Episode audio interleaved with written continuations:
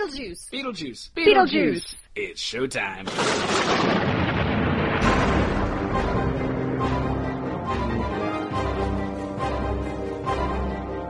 Welcome to the Beetlejuice Minute, where we discuss Tim Burton's Beetlejuice minute by minute. I'm your host, Julianne Fay, actress and owner of CinemaBliss.com, and my co-host today is Barry Rathman. I am not an actress. I am more involved in the sound part of making movies. And our special guest today is Anthony Phillips. Welcome back, Anthony. It's good to be back. All right. What is he back for, folks? You may be asking. Why, minute 22, of course. Minute 22 starts with a family discussion about whether or not the house should be remodeled and the status of everyone's lives out here in the sticks. Who wants to start? I would just want to say uh, one thing about this whole bringing me back. The way that they get their guests to come back, they don't pay you till the last episode. So it forces you to come back because you don't have the check. You can't Don't tell everybody that. Run away. Using the binge method, you know. Yeah. We're just going to keep you around and around. and- yeah, see? That's our, yeah. Money talks. There's the carrot at the end of the week. Is there? It's a golden carrot. there was some delicious jambalaya. I am still waiting for my own guest cup, though, like a mug. Let's bring him a guest cup tomorrow. Right? Okay, Yeah. I, think, I think we can try and make that. Awesome. Would you like a cup full of jambalaya? No, that would be weird. I couldn't drink that. So Lydia says that her life is one big dark room. Well, I- and I just like to say that I think that's the insight that Lydia's our our Tim Burton stand-in. That uh, when he was an angsty teenage girl, haha, back in the day, uh, he probably felt like he was the only one.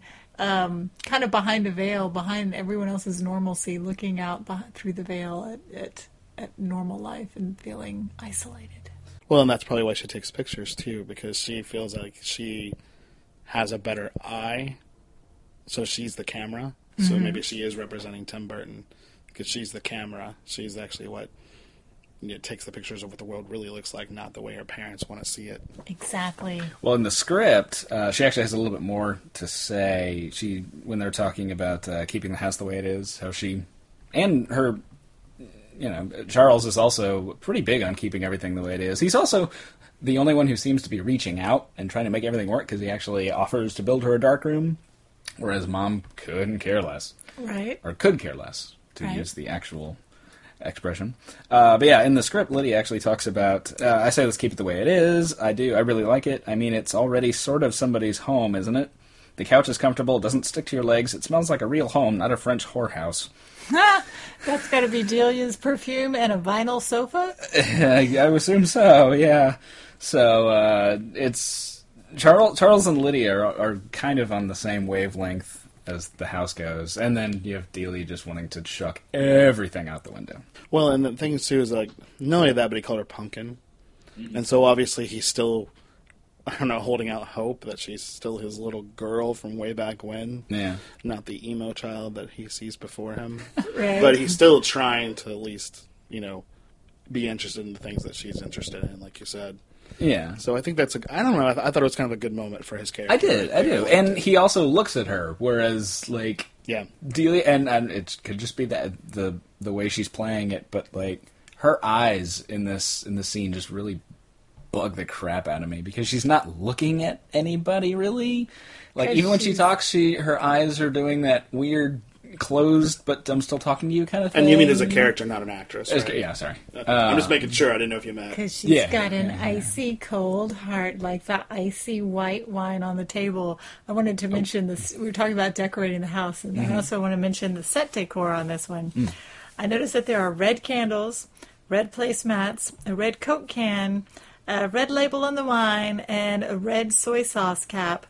To prevent things from blending together, though, uh, the um, set decorators made sure that the apples are green in the front to contrast against the red, and Delia's wine is white to contrast next to all the red candles and the red stuff that's right next to uh, her wine glass.